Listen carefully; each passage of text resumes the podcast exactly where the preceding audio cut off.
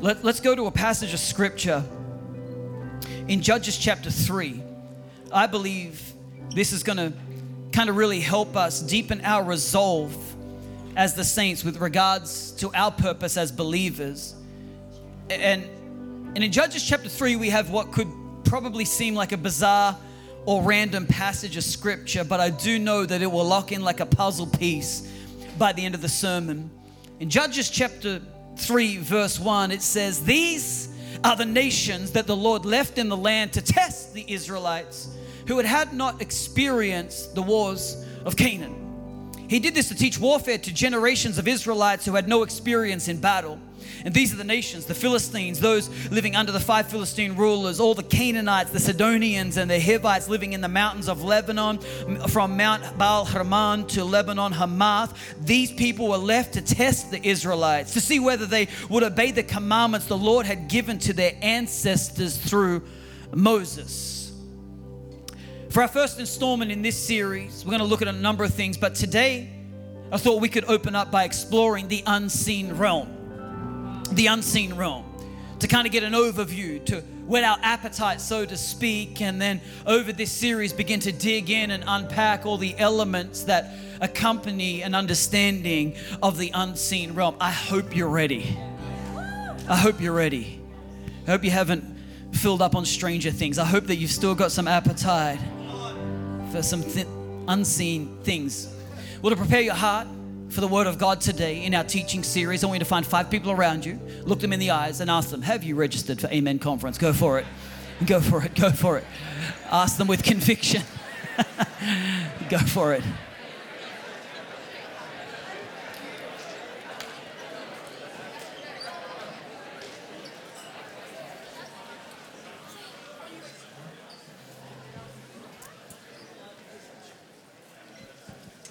So I killed a serpent yesterday. Snake. Out in the property. I didn't really do it. Uh, Francesca, our, our dog, did. No, not really my dog. Let me, let me tell the truth. Kira's dog, Francesca, the obedient one is mine, the disobedient one is hers. And, and Francesca uh, is crazy. Francesca is wild, fearless. And uh, on my prayer walk, we we go on this prayer walk. I like to take the dogs with us. My dog, well behaved, and stays with me and obeys me. Uh, Francesca decides that she is going to live her own life, her own way, okay? And girls just want to have fun. Francesca does not want to be obedient. And, and I saw Francesca off down, down the hill, and she was pulling this stick out the ground. And I'm like, Francesca, what are you, what are you doing? Realizing that the stick was moving. Wasn't a stick, stick, it was a snake and, and, and the snake was trying to get in the hole, and she was trying to pull the snake out the hole. And so I'm trying to throw rocks at Francesca to stop her pulling a snake because I knew when the bitey end comes out, she's in trouble. Okay, she's not very smart.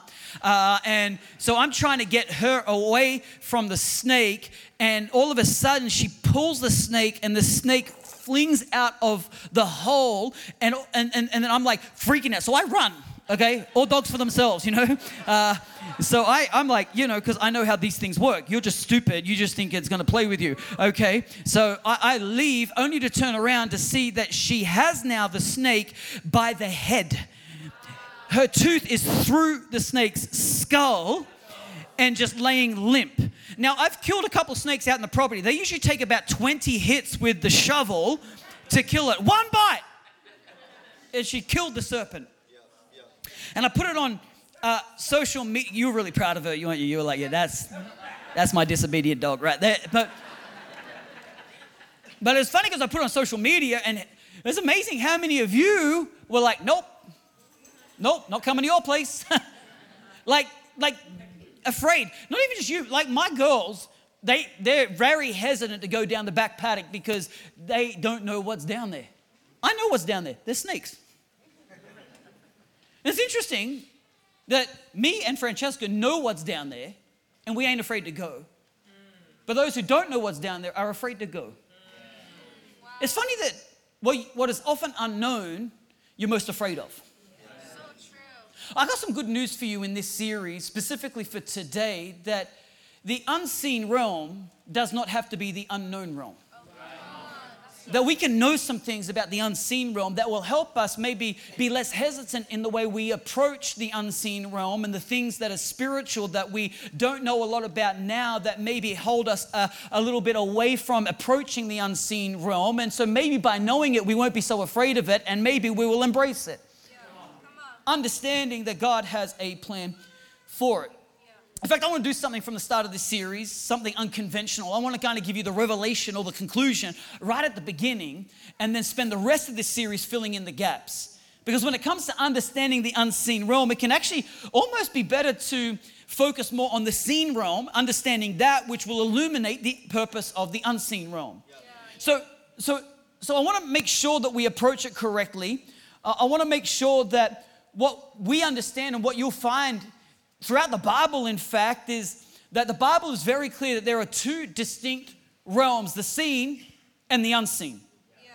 These two realms are not mutually exclusive or peripheral to each other. They are intricately connected by design, existing in parallel all the way throughout time.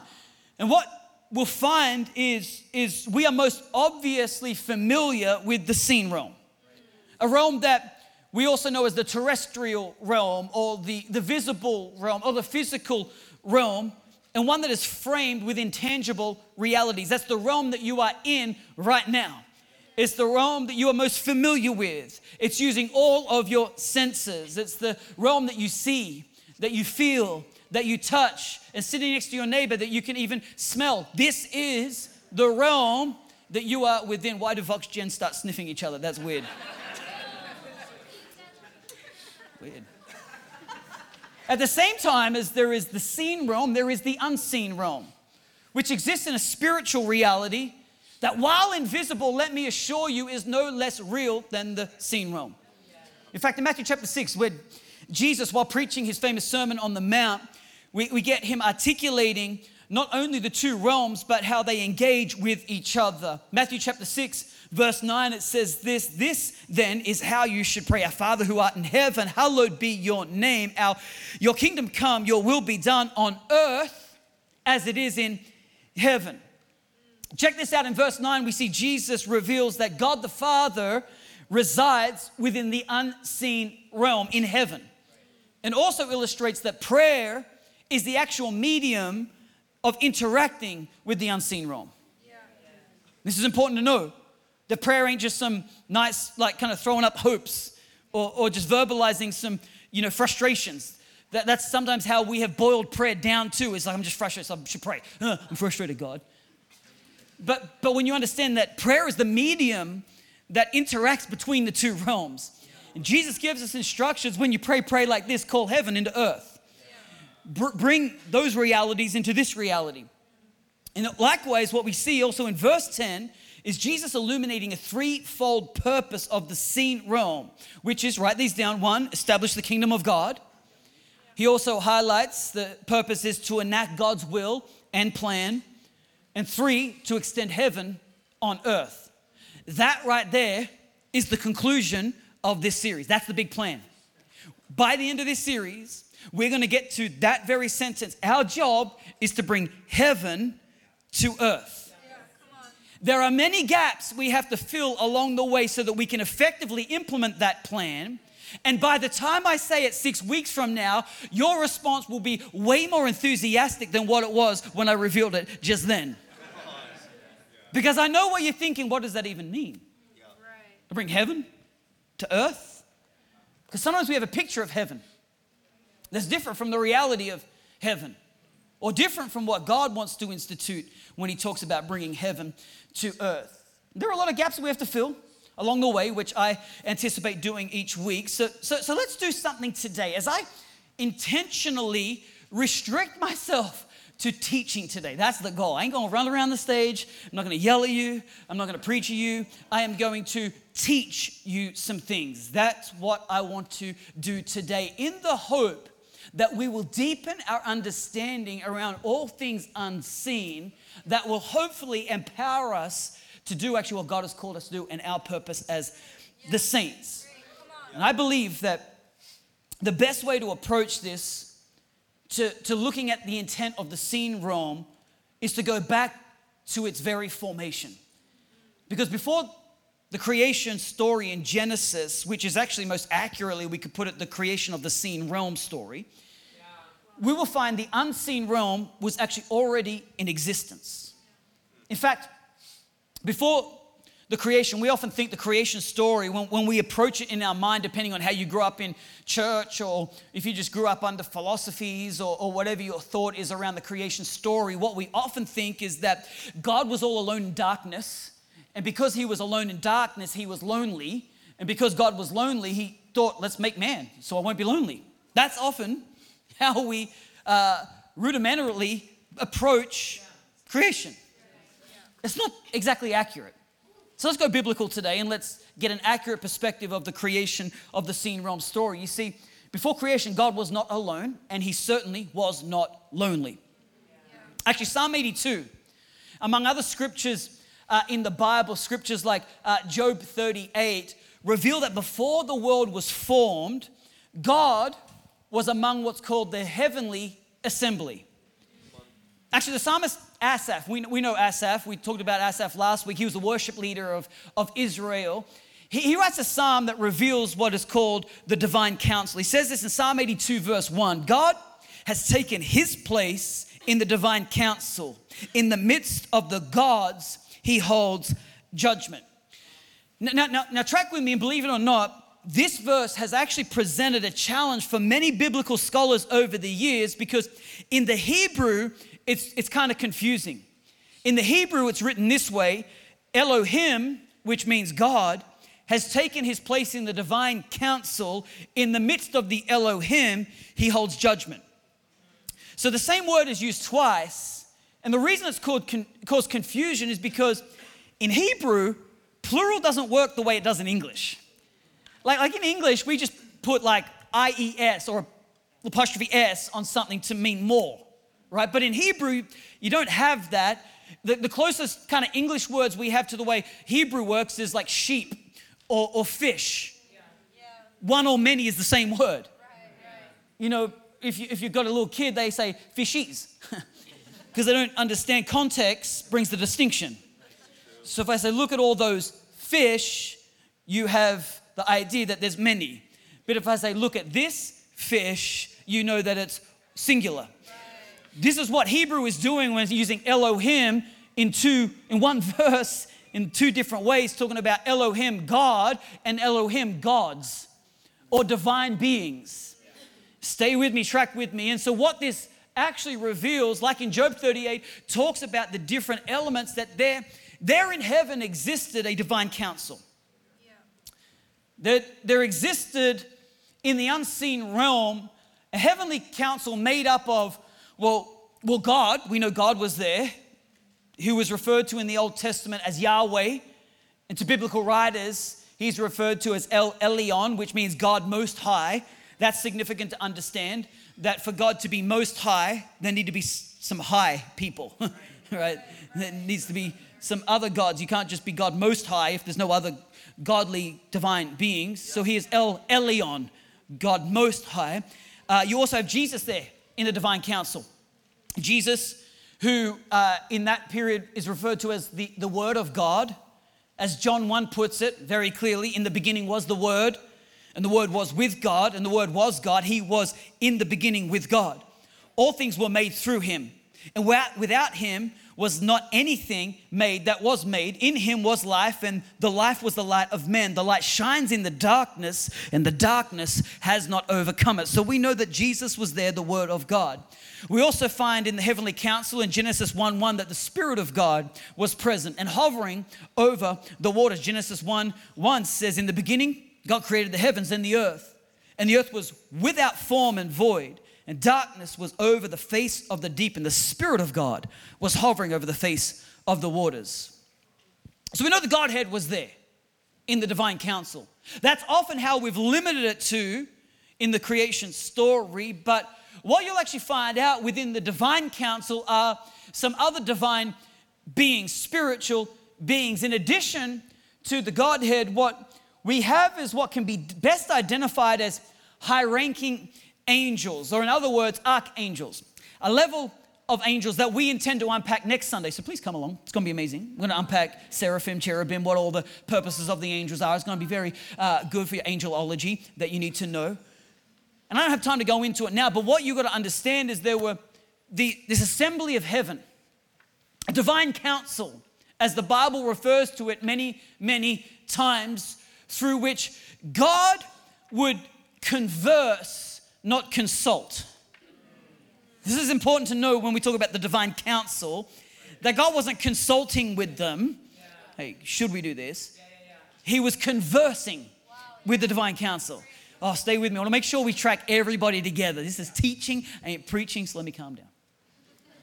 Divine council. That God would converse with, Yahweh would converse with the divine council. As we see even in the creation of Genesis 1:26 where it says and check out this language this is going to be important. Yeah yeah you got it underlined. Then God said let us make man in our image after our likeness and let them have dominion over the fish of the sea and over the birds of the heavens and over the livestock and over all the earth and over every creeping thing that creeps on the earth. So the language is our let, let us God was giving instruction to the divine council. Let, let us do this. Then, verse 27, check this out. So, God created man in his own image. In the image of God, he created him, male and female, he created them. So, what you've got is this interplay, this revelation that there is this divine council which God converses with, but at the same time, God is not stuck to. God, God, God does what he desires to do but he converses with the council of heaven so they can put their amen to what God does. They put their amen to God's decrees.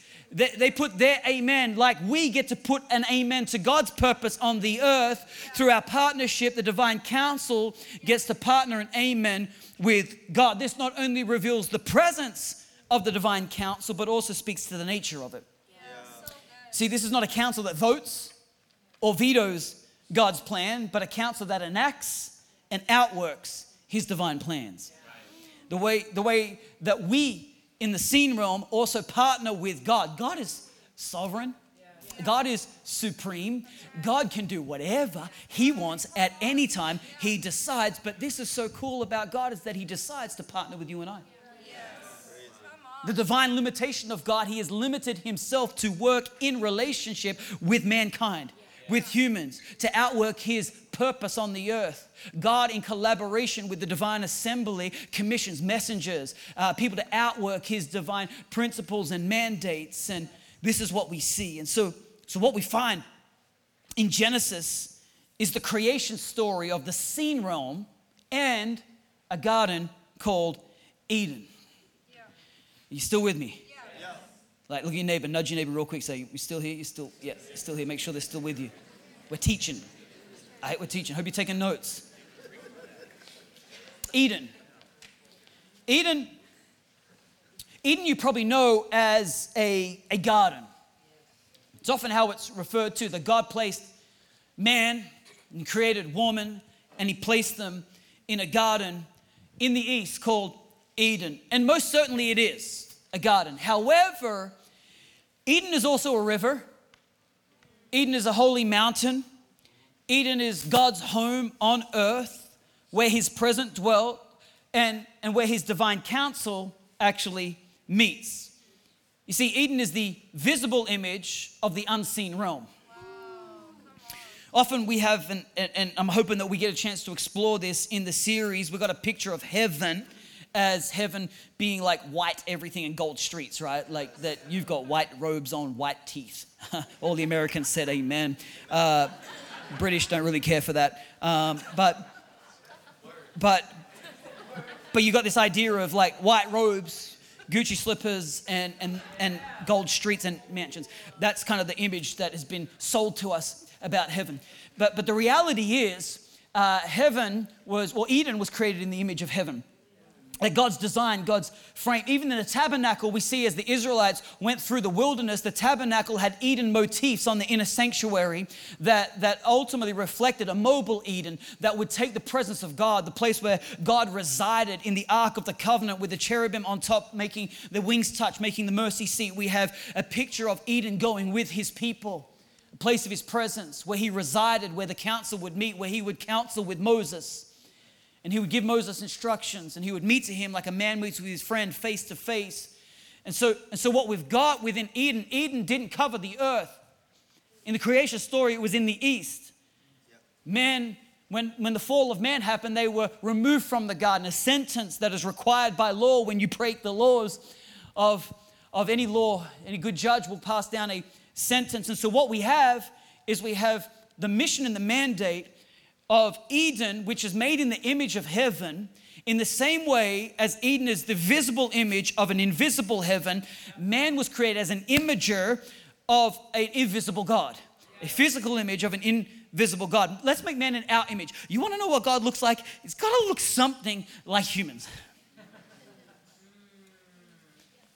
I know you just want like this image of mist or something, but you're not mist. That there is an image that you were made in as an imager of God, not just physical, but there is a physical element of an unseen realm. Stay with me. And so, we, as images of God, we are given the task of essentially making the entire earth like Eden. That was the plan to expand beyond the borders of Eden and to fill the whole earth with the glory of God, to fill the earth with the kingdom. Eden was, in fact, the where the idea of the kingdom of God began. The kingdom being the rule and the reign of God. And this task in theology is known as the dominion mandate. That was the mandate given to Adam to, to, to take dominion, a dominion mandate, to go into the world and, and, and, and give three things. In fact, check this out. I love this because when God created man, he also gave man a job. All right, stop com- complaining about your job. All right, it's a blessing. It's not the job, it's the way you're doing it. That's that's truthfully because when you see it as a gift from God, you hold it differently. You work things differently. You see you're there to change things, not just earn paycheck. You're there to shift culture and God gives you a vehicle. How are you going to shift culture if you don't have a vehicle to shift it? Where are you going to do that? On your couch? You got to understand that God mobilizes. Man, I'm getting too. I'm preaching. Teach. Calm down. God gives men a job. And uh, with that job, he, he, he gives him some attributes through which to achieve the task that he gives him. Yes. See, much like the divine council who delivered the decrees of God, as God's imagers, humans were given the privilege of fulfilling God's plan through, through multiplying more humans, yep. through stewarding creation, through governing on God's behalf. That's cool, by the way. That's why the Pharisees had so much trouble when Jesus, you know, wanted to heal somebody, and instead of saying, be healed, he said, your sins are forgiven. Couldn't under, they couldn't understand how, how do you have the right to forgive sins? Because the mandate was to govern on God's behalf. Anyway, side note, we'll get there in another week. And filling also the earth with God's glory. That was another way that we fulfill the task. To fill God's earth with his glory. And this was to be done through different attributes that we were given as images of God. That the attributes that you were given being made in the likeness of God and made in his image, there are three prominent attributes that you use to fulfill God's task on the earth. One is intelligence, two is creativity, and thirdly, this thing called freedom or free will. This is because we are reflections of a free being, not a cosmic automation. We're not robotic in our worship for God. God gives us freedom and free will to choose to partner with Him or work against Him. There's no middle ground, by the way. I'll just make sure I emphasize that. Maybe I'll revisit that somewhere. But, but, but to understand that God gives you free will, see, this is the whole narrative with Job, by the way. The devil went to, to God, Satan went to God and said, See, Job, Job didn't love you. He just worships you because you bless him. That was the whole argument. And God wanted to prove that no, the free will of man will choose to love God, even if he took the blessings away and gave permission. The devil tried to take all the blessings away, cursed him, made his life a, a wretched mess, and then Job still said, No, I'm not going to curse God. I love God. He is faithful, he is good, and, and that proved the point. But anyway, what we find is we see that uh, you've got this idea of free will. Free will is not limited to humans, by the way, but but free will exists in both the seen realm and the unseen realm. This is going to get this is about to get real cool. Because uh, because it's not just the seen realm where you get free will, humans, but in the unseen realm, with divine beings also have free will. So, among the divine council of heaven was a particular entity or archangel called Lucifer, which in the New Testament refers to as Satan, which means the accuser. That's kind of really to say that correctly, you need to say the Satan, the accuser. And it is represented in the garden as a serpent. Through a twist of words, deceives Eve. Now, this was an obvious and clear uh, uh, rebellion by a divine council member, which resulted in being cast out of heaven. But something to note, and this is the only time, uh, sorry, this is not the only time in scripture that we see the free will of the unseen realm being exercised. Something that is mm, both a little weird and probably a little confronting for a lot of people here is found in Genesis chapter 6, where it talks about the Nephilim. Now, now, the, now, bear with me, okay? The Nephilim uh, were essentially the offspring of heavenly beings that, from their free will, embodied humans, left their post, left their designated role and their function as an angelic being, and embodied humans, and took wives from women of the earth, giving birth to a race of giants. Now, I say that with tempered pace because I know that this is kind of the point where a lot of people, say, ah, this is just, you know, Stranger Things. This is just mystical stuff. This is just, like, this can't be biblical. Like, as if, as if angels would think the women of earth are so beautiful because angels can't procreate, so they embody a human to then uh, produce offspring, forfeiting their right, their role, and uh, their immortality, taking on as a penalty becoming mortal, which God warned that would happen, therefore dying. And as we'll learn in the demonic uh, Sunday that we talk about demons, that demons actually come from the dead offspring of Nephilim. Anyway, anyway, so we'll, we'll get to that. You have to come back every single week. Every week you should be in the house of God. You want the demons to get you. I think I'm joking. All right. But what you've got is these Nephilim. I know it's always a point of contention. Ah, I just don't know if I can believe that. I don't I can believe like angelic beings filling humans. If you can't believe that, you're going to have a very difficult time believing that our God, our Savior, can be born of a virgin, become human flesh, and die on a cross and raised to new life. You're going to have a very difficult time with the central element of the Bible if you don't open your mind to the way that the fall worked on the earth. In fact, the way the world fell is an indication of how it had to be redeemed. Wow. Oh, there's so many, even as I'm teaching this, there are so many facets. We can't include this whole thing. I've got a time that's, that's ticking away at the back, and I need to make sure I get to the, the picture because what you've got to understand is that there was a, a counter claim on the earth. When Lucifer saw his role was ultimately the worship leader of heaven, conducting the, the praise of Yahweh, El Elyon, God Most High, above all the heavenly beings he infrastructured and, and created and conducted the worship that went to God. So when God decided and communicated to the divine council, you know what I'm going to do? I'm going to make man. I'm going to make a race of humans that are going to populate the earth. He could foresee that all of a sudden it's not the unseen realm, but this seen realm are going to direct their worship to, to God. The jealousy within him decided to corrupt God's creation, therefore instituting his own nation, his own plan to fill the earth with his own offspring, the offspring of rebellion. This is where we get the Nephilim. The, the, the Old Testament, if you track with it, we find this is where a counterclaim of dominion develops on the earth, the corruption of God's plan, and would ultimately require a reset.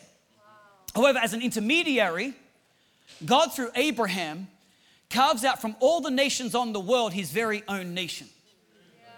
The offspring of these giants, the Nephilim, we start to see nations rise up, and God, as a disassociation from those nations that were not born of his plan, decides to have a partnership with Abraham because of his faith. And through the lineage of Abraham, he declares, I will carve out of all the nations my very own people. I'll be their God. They will be my people. And I'll bless them and I'll prosper them. And they will fill the earth and subdue it. This was the plan of God as an intermediary reset, knowing that the great reset was coming with Jesus. God Himself would go into humanity.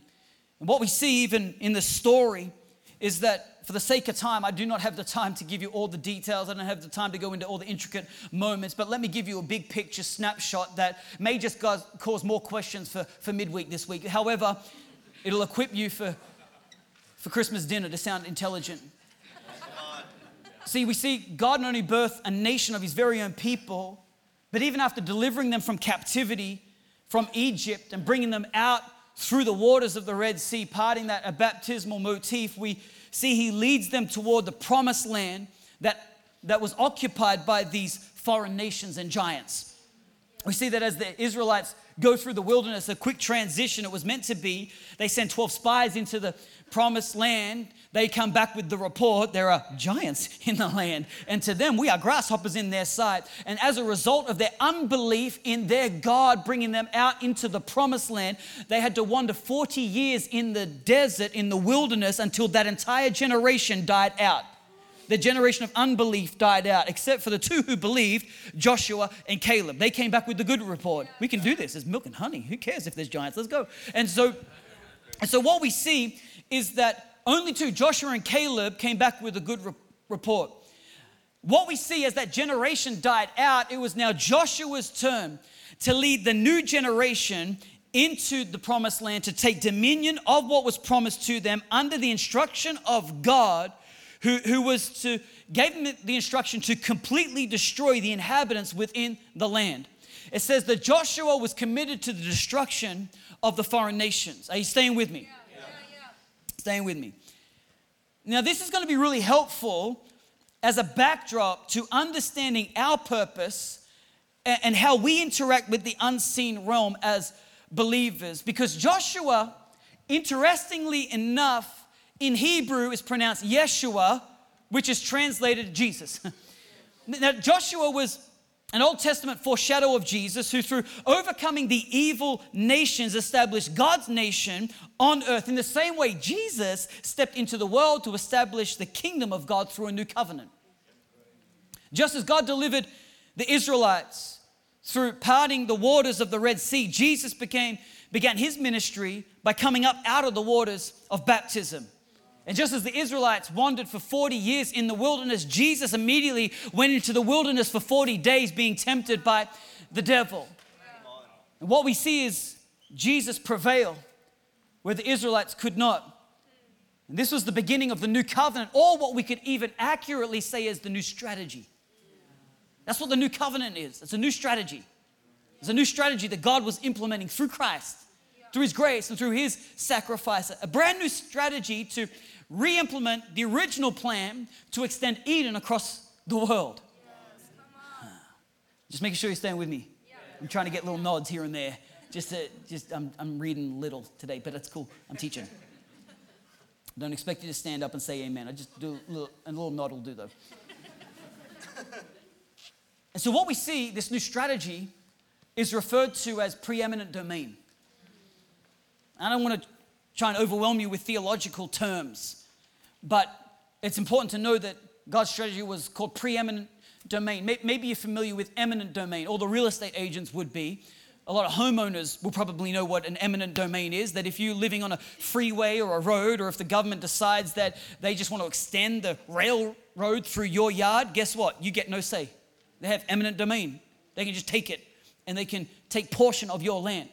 Well, in the same way, God doesn't have eminent domain. He has preeminent domain, meaning that He owned it before. He's just taking it back. And He's not just taking some, He's taking all of it. All right, stay with me. This is important to know. God's like, I'm taking it all back. All of it is, is coming back. I ain't just taking part. I'm not happy with just a little. I want all of it back. Preeminent. He's taking it all and he's reclaiming the earth and establishing his Edenic vision through Jesus by stepping out of the unseen realm through being born of a virgin woman and bearing the sin of the world. I like the way John puts it in John 1 14. It says, And the word became flesh and dwelt among us, and we have seen his glory, the glory as of the only Son from the Father, full of grace and truth. Now, in his letter to the Colossians, Paul the Apostle puts it this way not only does he echo God's plan, but connects the, the parallel purpose of the seen and the unseen realm by reiterating that Jesus is the visible image of the invisible God. He says it this way in Colossians 1:15. He is the image of the invisible God, the firstborn of all creation. For by him all things were created in heaven and on earth, visible and invisible, whether thrones or dominions or rulers or authorities, all things were created through him and for him. And he is before all things, and in him all things hold together. Verse 18, he is the head of the body, the church. He is the beginning, the firstborn from the dead, that in everything he might be preeminent. For in him all the fullness of God was pleased to dwell, and through him to reconcile to himself all things, whether on earth or in heaven, making peace by the blood of his cross. This is so cool. Stay with me, stay with me. Don't, I don't want to lose you in the language. I want to make sure you stay with me. This is so cool because what Paul is revealing is that Jesus, he, he, he mirrored the, the unseen realm. He stepped out of the unseen realm. He stepped into the seen realm to fulfill the purpose that was formed in the unseen realm so that it would be played out in the seen realm. He was there at the beginning. And he's there at the re beginning. he formed the world, he's going to redeem the world. And what we see is this background knowledge is about to put us in the foreground of the redemption story. Because not only did Jesus, when he began his ministry, choose 12 disciples, symbolic, by the way, of the 12 tribes of Israel. But in Luke 10, we see Jesus do something really cool. He sends out 70 disciples. Because beyond the 12 were these all these disciples, and Jesus, in one moment in Luke 10, he sends out 70. Go and do the work. And it's an incredible story where they go out and they do the work of the ministry and they start praying for people and they're casting out demons and, and they come back with this epic report. And, and it's interesting because the report they come back with, and even the number 70 is significant because back in Genesis, we see that after the fall and after the flood, 70 nations rose up and joined together to overthrow God. These were the sons of Anak and the Nephilim and the giants who built a Tower of Babel to reach heaven. Seeing this, God decided that He's going to confuse the nations. These were the nations born not of God's purpose, but corrupt nations, by giving them all different languages so they couldn't understand each other. It's where the term babble, babbling, comes from. However, when Jesus sends out the 70 disciples, they return overjoyed that even the demons obey us in your name. The, the, wow. the Old Testament is giving us a picture of a new strategy. Right, God was establishing a redemptive story. Yeah. Now, the implications are clear. Jesus' ministry marks the beginning of the end for Satan. Something Jesus made clear is that the kingdom of God is the aggressor. This is going to be so helpful for some people. I'm trying not to preach, but I want to preach so bad. Because sometimes you think that the devil's attacking you. I, I, can't wait for the devil week because I really want to help you know that, that he is not omniscient, omnipotent, omnipresent like God.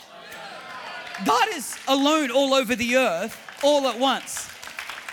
So that means if if the devil is in Ukraine right now or wherever, he can't be in your vehicle. Like you, you, you get flat tire, devils at me. He can't be everywhere at once.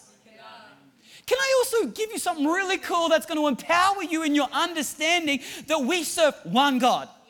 We have one true God okay? And as the body joined together, we are one body in Christ Jesus, meaning the kingdom of God is a unified kingdom. What Jesus establishes, anything divided cannot stand. The kingdom of darkness is not a unified kingdom. Every demon, every devil operates for themselves.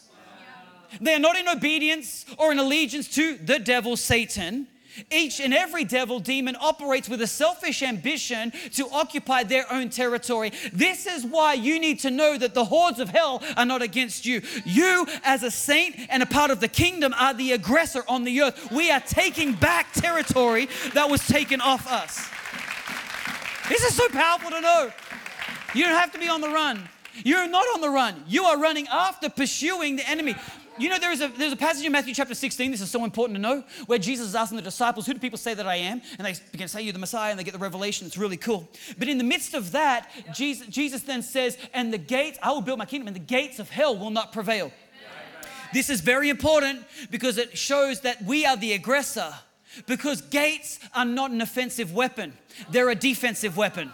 The only time you set up gates is to try and protect what you've got because someone's trying to take it. I have a gate on my house because I don't want someone to come in and take what's mine. The enemy, he's got some stuff. This is why I taught you last week that the enemy's good with you having prosperity because most believers don't know that they're meant to use prosperity to buy territory, to, to purchase property, to take ground, to be generous, to build the church.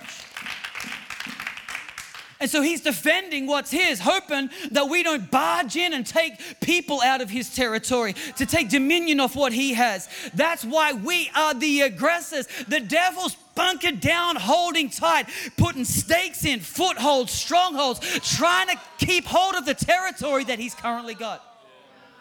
You're the aggressor. You're the aggressor. You want more proof? Matthew 11, 12. Peter says, From the days of John the Baptist until now, the kingdom of heaven has suffered violence, and the violent take it by force. you are so violent because you're in the kingdom of God. Stop being weak. You're not on the run. You have to freak out. You have to worry about the devil getting you. I, I can't wait to tell my mom that the Ninja Turtles aren't going to be the tool for the devil.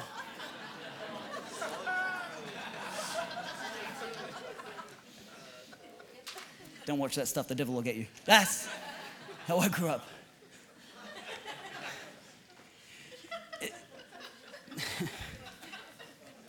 you know, if the devil is going to go to work somewhere in the world, it's going to be where he can cause probably maximum effect. It's probably going to be in some legislation or some policy that will ultimately prevent the purpose of God prevailing, eradicating life and diminishing things that will ultimately work on a large scale, not worried about upsetting your day.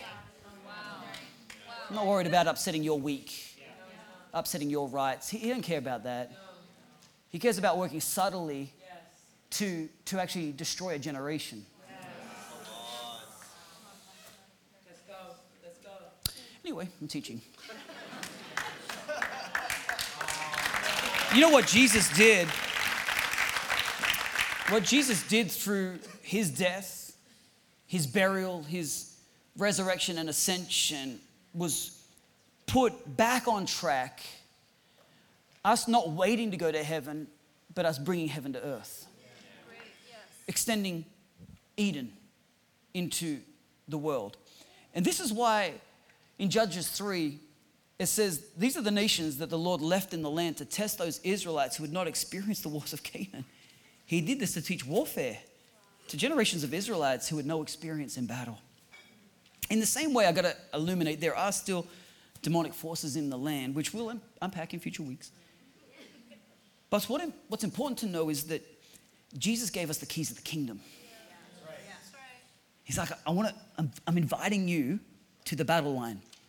And I'm going to give you the keys of the kingdom so that whatever you bind on earth, seen realm, will be bound in heaven, unseen realm. Whatever you loose in the seen realm will be loosed in the unseen realm. I am giving you the power to transcend realms, to actually play the new strategy, which is not a seen fight, it's an unseen fight. Yeah, yeah, yeah, See, it's important to know that Jesus gave us the key. I like the way that Paul talks about in Ephesians. This will bring some clarification because in Ephesians 6, Verse 10, he says, Finally, Be strong in the Lord and in his mighty power. Put on the full armor of God so that you can take a stand against the devil's schemes. Check this out. For our struggle is not against flesh and blood. What we should put there is any longer. Because it used to be.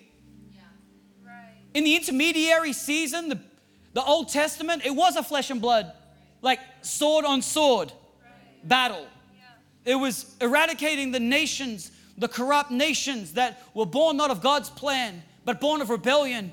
And Joshua and the Israelites had to take dominion and eradicate those people. It used to be a flesh and blood battle, but because of what Christ did, He changed the game. He, he instead changed the playing field. He took it out of your battle being against your woke neighbor or, or your employer, which you think is not paying you enough, uh, and all the people that are flipping you off on the 101 because you're driving a Tesla, all those kinds of things. That's not your battle. It's unseen. He says it's not your battle any longer, but against the rulers, against the authorities, against the power of this dark world, and against the spiritual forces of evil in the heavenly realms. Verse 12, therefore, put on the full armor of God, so that when the day of evil comes, you may be able to stand your ground, and after you have done everything to stand, stand firm then with the belt of truth buckled around your waist, with the breastplate of righteousness in place, and with your feet fitted with the readiness that comes from the gospel of peace. In addition to all this, take up the shield of faith with which you can extinguish all the flaming arrows of the evil one. Verse 17, the helmet of salvation and the sword of the Spirit, which is the word of God, and pray in the Spirit on all occasions with all kinds of prayers and requests with this in mind. Be alert and always keep on praying for all the saints. While Jesus defeated death, we get to fight. we still get to fight. Jesus defeated death. Sentence has been passed down, there is an end. But we still get to fight. We get to fight from victory as overcomers in Christ Jesus. Understanding the purpose of the seen realm will illuminate where our fight actually is.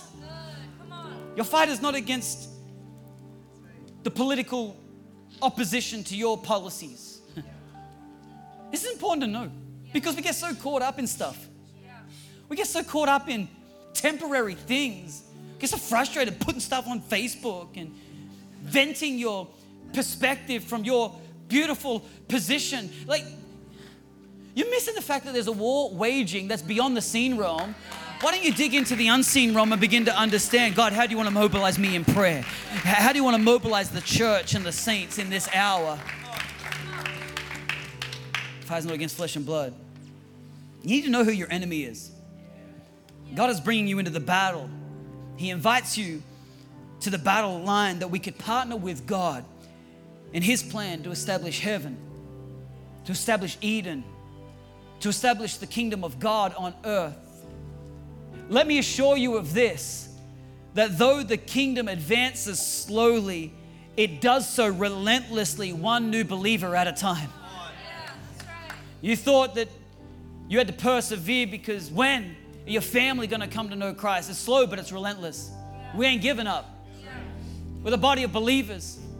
One of the greatest attributes of the saints is the perseverance. This is what confuses the enemy He's so confused that, that he thought killing Jesus would be victory. They were unaware that they were playing into God's ultimate plan.